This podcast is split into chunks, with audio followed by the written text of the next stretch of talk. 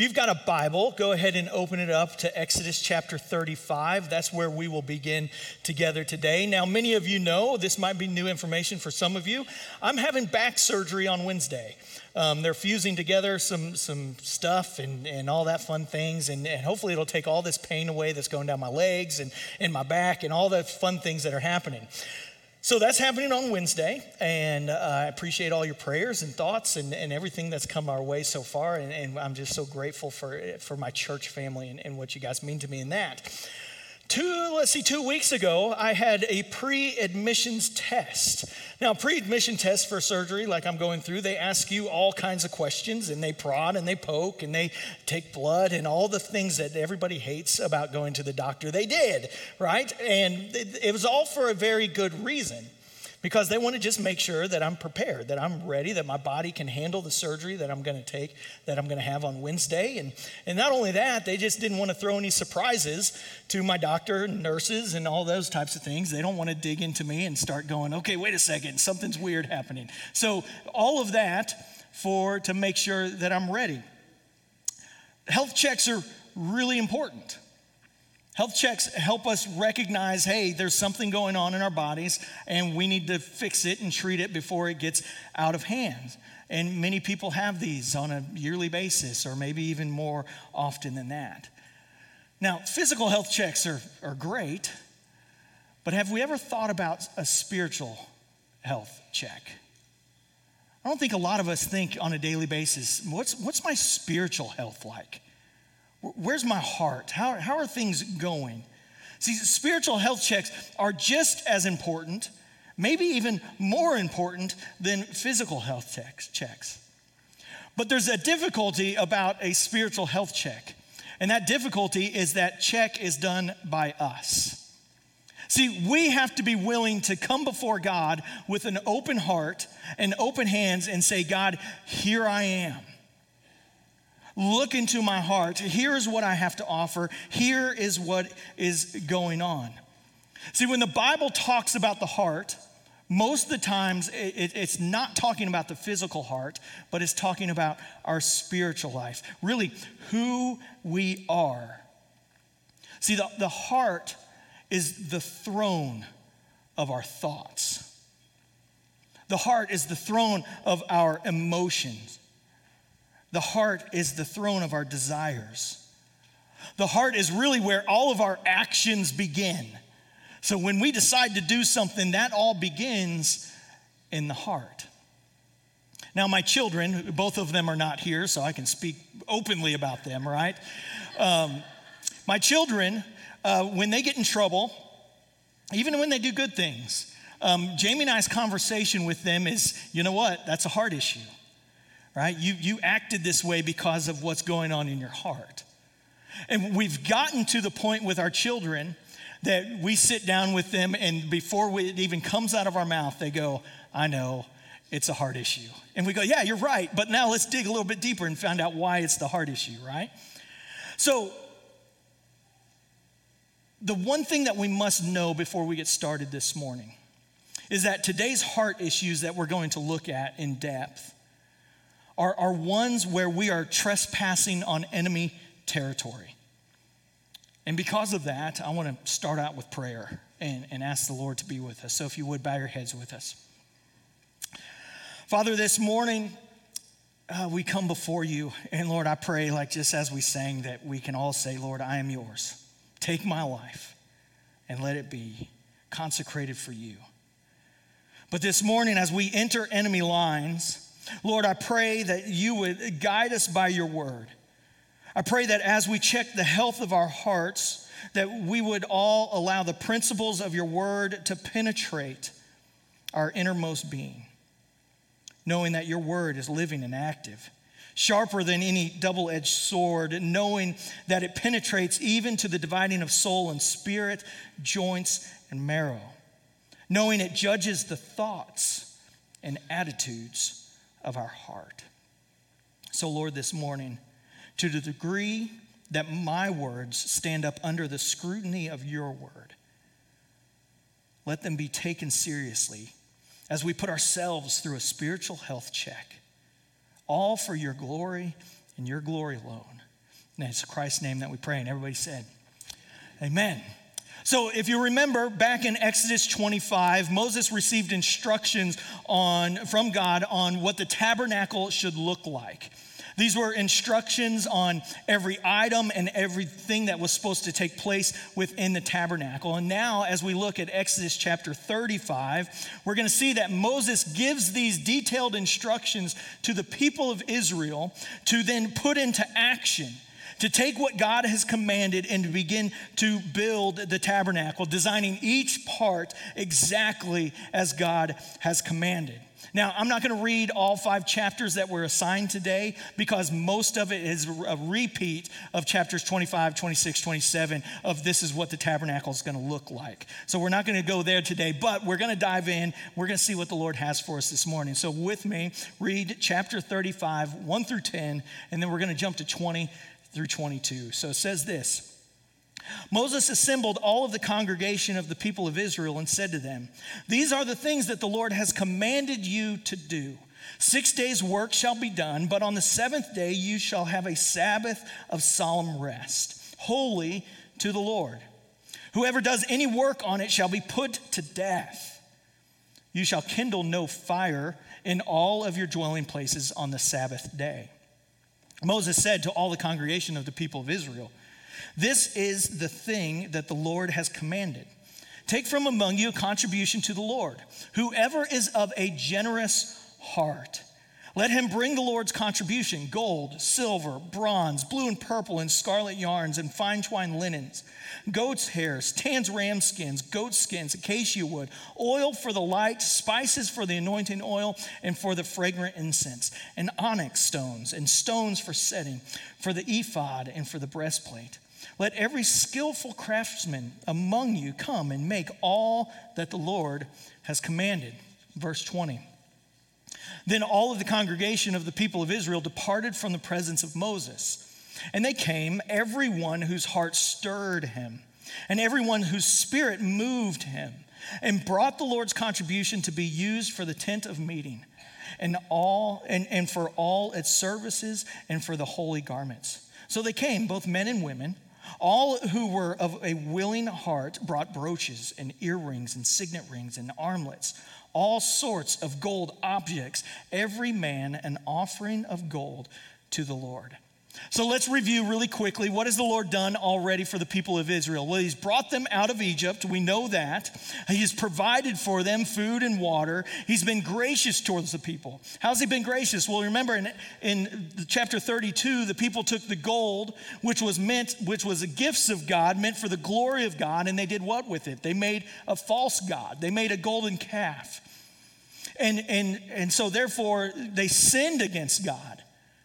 But God was merciful and he extended grace and he forgave their sins. And now in chapter 35 through 39, the people have a mission, they have a purpose. And their purpose is to build the temple, a place where God's presence is going to dwell with the people. And this is really exciting news for the Israelites. But now remember, we're trespassing on enemy territory, right? And this is why.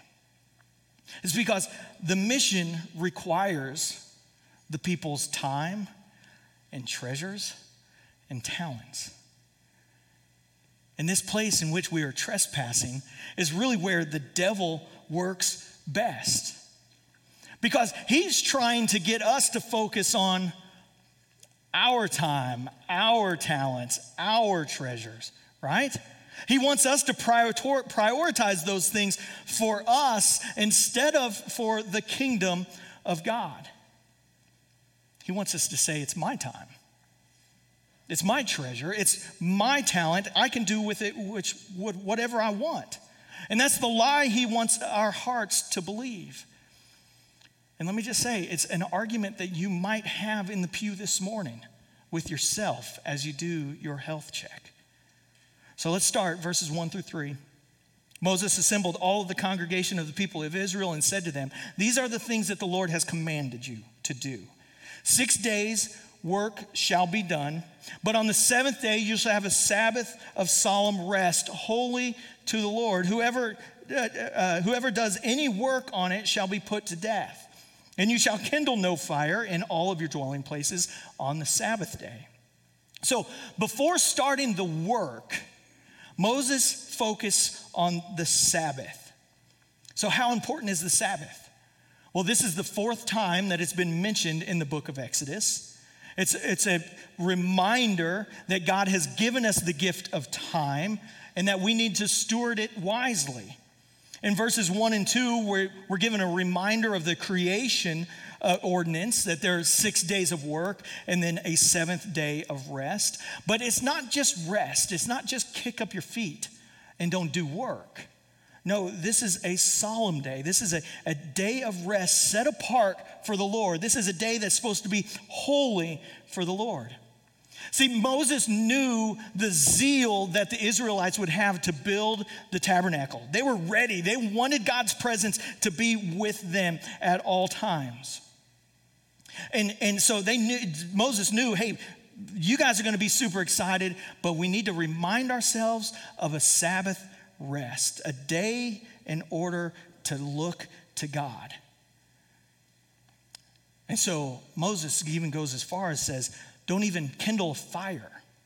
Now, some scholars will say that this means don't worry about food or heating, or don't kindle a fire to make anything. Where other scholars will say this is don't bring work home with you. So, all that tabernacle work that you're doing, don't bring that home and start a fire to make all of these things. No, rest in the Lord. And if it's the latter thing, then maybe many of us need to consider what the Lord is saying about Sabbath rest and trusting Him that we will have time to get all the work done, knowing that He will provide those things. Set a time aside to be with the Lord. Moses reinforces these instructions by uh, adding a, a threat of capital punishment. Anyone who violates it will be put to death. So let's look at our first spiritual health check this morning. Where do we give your time? Where do you give your time? What we are fed day in and day out is that who we are, where our identity is found, is based on our achievements. And our achievements are then what gives us significance. So each day we work at becoming better at what we do, gaining more stuff, hoping that we are accepted by others around us. So, why is the Sabbath so important? Even for us? Because on this day of rest, on this day set apart for the Lord, we learn that we are accepted. We're accepted not because of what we have done or even what we have, but because of what God has done and what God has done for us. See, on this day of rest, I'm reminded that I am His. On this day set aside for the Lord, I'm reminded that before I can do anything good, the Lord is pleased with me. See, the holy day that's set aside for the Lord is where I find my strength. Through prayer and through hearing the word of the Lord and through worshiping and through spending time with my church and my body of believers who love Christ like I do. This day set aside, I find strength. This day set aside, I, I figure out really who I am and why I'm here. See, because God shows me my purpose when I set days aside for Him. And then I'm able to see all that the Lord is teaching me and all that the Lord is showing me. And I'm able to learn from Him. And then I'm able to learn to give it away and bless others and use what the Lord is doing in my life to live for others. See, on this Sabbath day, I'm reminded to love the Lord my God with all my heart, and with all my soul, and with all my strength. And he reminds me of all those great things. And then he reminds me and live for others. Love others as I've loved myself. So let's check our pulse this morning, right? Where do you give your time? Think about it. Just you there in the pew. We give our time to a lot of things. And what we give our time to really reflects what we value. If you think about it, we say, we say a term or a phrase a lot that says, I don't have time for that. But that's not really true. What you're saying is, I don't value my time for that. So, the most, most of the things that we give our time to really aren't bad things, right? Family time is good, sports and activities are good, work is good. But it's when those things become more valuable than my time with the Lord, when those things take away my day of rest that should be set aside for the Lord, then we become unhealthy. And maybe we should go as far as Moses and take those things that steal our time from the Lord and put them to death. So, just one final thought on this. Um, if we don't learn to rest in the Lord, we will eventually destroy ourselves, which is exactly what the devil wants, what the enemy wants. We won't put ourselves to death, but we'll work ourselves to death. And I had a pastor once who was sitting in this service, last service, tell me that we're all going to be replaced, right? We're all going to be replaced. Someone one day will fill my spot. So, the most important time I have is the time that I have with the one I will spend eternity with, who is God. Now, parents, grandparents, aunts, uncles, any, anybody that has little ones underneath you, right? Our kids, our grandkids, our nieces, our nephews can become the greatest athlete ever. They can become the highest achieving individual on the earth. But the most important thing that we can give them is an example of our time set apart for the Lord. So hold on to that and give those below you, under you, that example of how important the Lord is to you. Now let's, let's move on. Next spiritual test is, is kind of my least favorite when it comes to a doctor's visit. It's the needle, right? When you get a poke or you got to give blood or whatever else. My, my bruise just healed the other day. Um, it's my least favorite. Nobody wants to see a needle at the doctor's office. So let's read verse 4. Moses said to all the congregation of the people of Israel, This is the thing that the Lord has commanded. Take from among you a contribution to the Lord. Whoever is of a generous heart, let him bring the Lord's contribution gold, silver, bronze, blue, purple, scarlet yarns, and fine twined linens, and all of those other things. Bring those as an offering or contribution to the Lord. Now, when I said that our time is a reflection of what our heart values, the same can be said about our money and our stuff. Okay, and this second heart issue is what do you do with your treasure? Now, let's remember where did the Israelites receive all of this gold and all of this stuff? Do you remember? They received it from the Egyptians. We saw that back in chapter 12, verses 35 and 36. I'm going to read it. It says, For they had asked the Egyptians for silver and gold, jewelry, and for clothing. And the Lord Look at this. Lord had given them, given the people favor in the sight of the Egyptians so that they let them have what they asked for. Now, the first thing that we've got to wrap our minds around when it comes to our money and our stuff is, is basically what Elder Y. Lee was, was telling us this morning. That when it comes to what we have, everything is a gift from God. And we see that in verse 36 of chapter 12. The Lord had given the people favor in the sight of the Egyptians. Romans chapter 11, verse 36, 36 says, For from him and through him and to him are all things. Everything that we have is from God. All right, here we go. Crowd participation. Everybody, take a deep breath. Blow it out. It's from God. Every breath we take is from the Lord. Every day that we wake up is from God. The talents that He gives us to do our jobs are a gift from God. The money that we earn and receive from our job is from Him. So everything is from who? God. Everything's from God. Now, we are to steward everything that we have in a way that glorifies God. See, everything is a gift from God meant for the glory of God, and we're to use it that way. So look at verse 5 with me. Take from among you a contribution to the Lord. Whoever is of a generous heart, let him bring the Lord's contribution. Once again, we see it's a heart issue.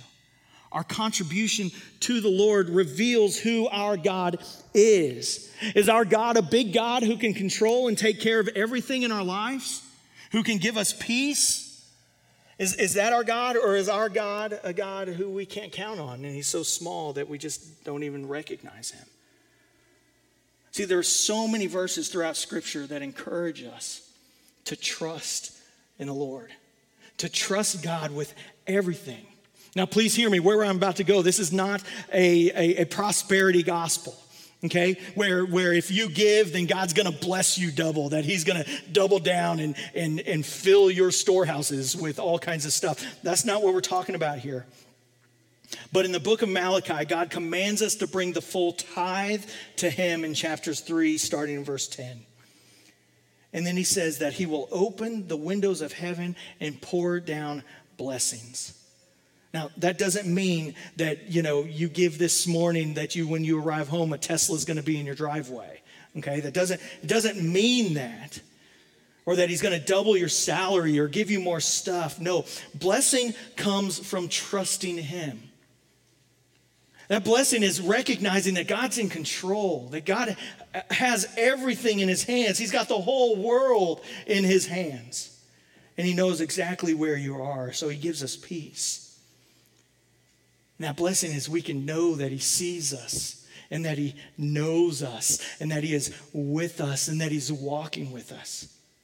So the text says, whoever is of a generous heart. So, what God wants from us is that our hearts would be generous with what He has provided for us. See, we can all think in our minds that, well, the Egyptians had it easy. They just got that stuff. They didn't earn it or anything, it was just theirs to just give away. God has blessed us with everything to be generous with, with everybody around us. But generosity comes with a changed heart. A heart that recognizes all that God has done, a heart that knows His grace and His mercy, a heart that knows that everything has been given by Him. Now, at this moment, the Israelites understood this. They got it. They trusted God and they gave so much that Moses had to ask the people in chapter 36 to stop giving. Now, wouldn't this be amazing?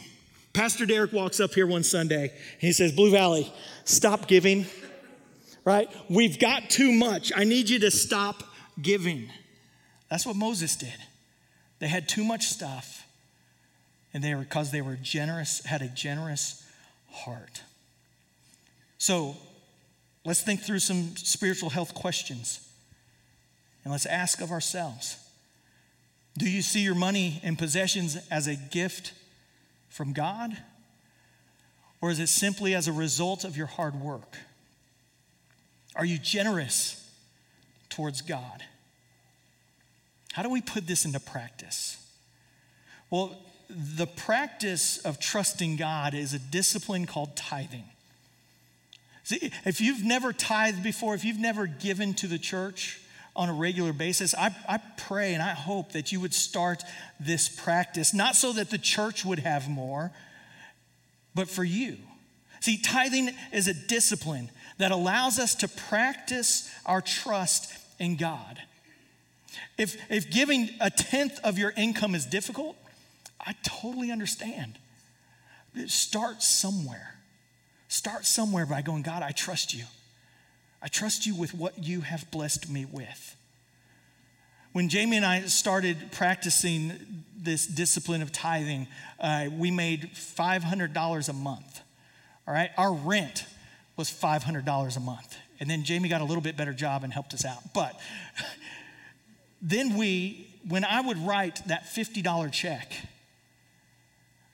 I'd go, Here, God, and, and I would say, okay, here you go. And Jamie would go, God's going to provide. I have to hear that all the time that God is going to provide. If you've been to a Colorado mission trip, you'll hear people say it to me all the time God's going to provide. If you've been on the Indian mission trip, God's going to provide, right? He's going to provide. Some of us just need to listen to that a little bit more often. For those of you who have already practiced tithing, you already practice giving. Maybe it's time to live more generously, to live more radical, to have a radical heart. Now, it doesn't make sense to the world around us, but we're not living for the world, we're living for eternity. In, in a book called, uh, titled Money, Possessions, and Eternity, there's a testimony about a man that was trying to figure out how much should I give over my tithe. And this is what it says it says, He decided to give at least as much as his house payment saying that if I can't afford to give that much, then I can't afford to live in a house this nice either. Now, that not, might not be you. I, I understand that. But in giving generously, I pray that we would all just look to the Lord and say, God, how do you want us to live? How can I have a generous heart towards you? And talk to Him about it and seek Him and ask Him. And then when He speaks to you, trust Him. Trust Him completely. Now, if hearing this is like sticking a needle in your arm, okay, I, I totally understand. I am there with you, okay? This is what I need you to do go find that book, Money, Possessions, and Eternity by Randy Alcorn, and, and read that book. It is, it is such a challenging book, challenging in the way that it causes me to trust the Lord. It causes me to look up and go, God, I trust you completely. And so, so grab that book. Our library, I don't think has it yet, but it's coming. Or come find me. You can have my copy that's on my desk. Um, happy, happy, happy to give that to you. So, what we have seen so far are two checks, two ways that we can, two tools that we can uh, use to help us uh, check our spiritual heart check where we're at. Doctors have tools to help them listen and see into our life and see into to, to the parts of our body to give us a physical check. You know what? There's two tools that we have as well. One is our calendar, and the second is our bank account. Okay, so we can look at those two things and go, okay, God, where do I put my life and my time? What do I value? Check those two tools out to really look into the depths of your heart and see what the Lord is uh, helping you diagnose of your spiritual health. Now, if this is your first time at Blue Valley, um, we don't talk about money all the time, okay? So don't, please don't think, man, I come into this church and all they do is talk about money, right? That's not us. But allow the Lord to speak to your heart and, and see what He has for you this morning. And, and, and trust me, come back next week. It's going to be awesome. And God's going to do amazing work here once again on a Sunday morning. Um, let's keep going. Third check and final check is where do you give your talent?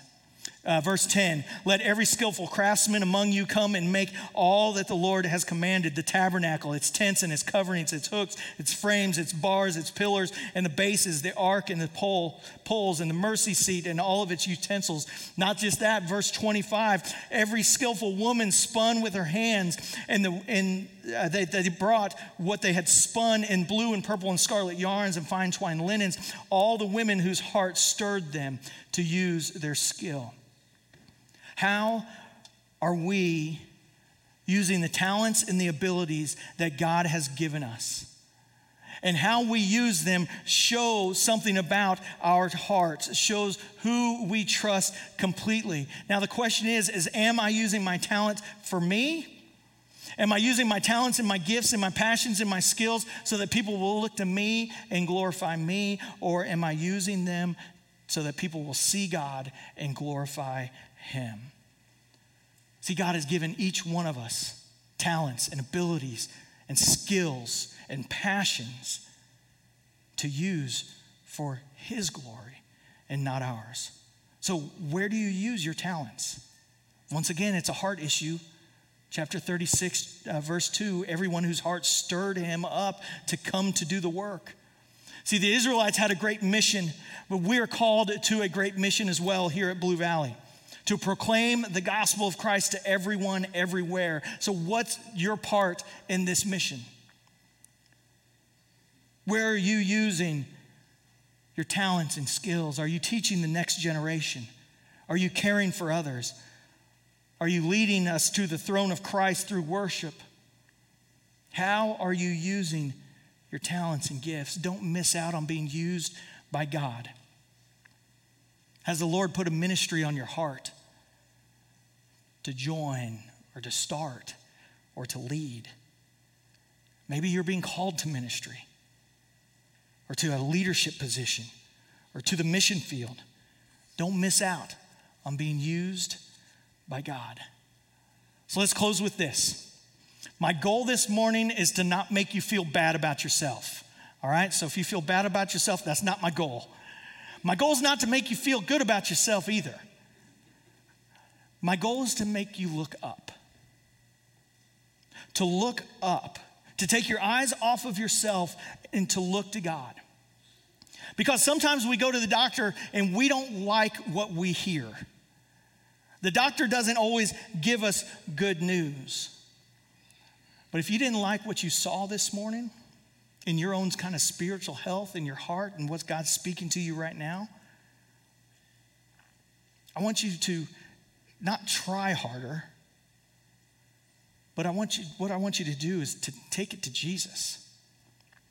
Take it to Jesus. Take your results and say, Jesus, change my heart. Because Jesus is the only answer to our heart issues. And if you've never considered the truths of Christ, if you're sitting here in church for the first time and you're like, okay, who is Jesus? What am I supposed to do with him? All that kind of stuff. Please come find us. Anybody up that was up here on stage, come find me or one of our elders on their way out. We'd love to share with you about who Christ is and the heart that he can change within us. Because Jesus says, I am the way, the truth, and the life, and no one comes to the Father except through me. Everything. He is worthy of everything. And so let's take it to him. Put your hope in him alone today. Even believers out there, put your hope in him completely this morning. And when you experience God's grace and mercy through Jesus and his heart change, God will use you in amazing ways, and God has great plans for you. And God has great plans for us here at Blue Valley. And I pray, like the people of Israel in verse 21, that our heart would be stirred and that our spirit would be moved to be used by God to bring the kingdom of God to earth so that everyone around us will come to know Jesus as their Lord and Savior. Let's pray.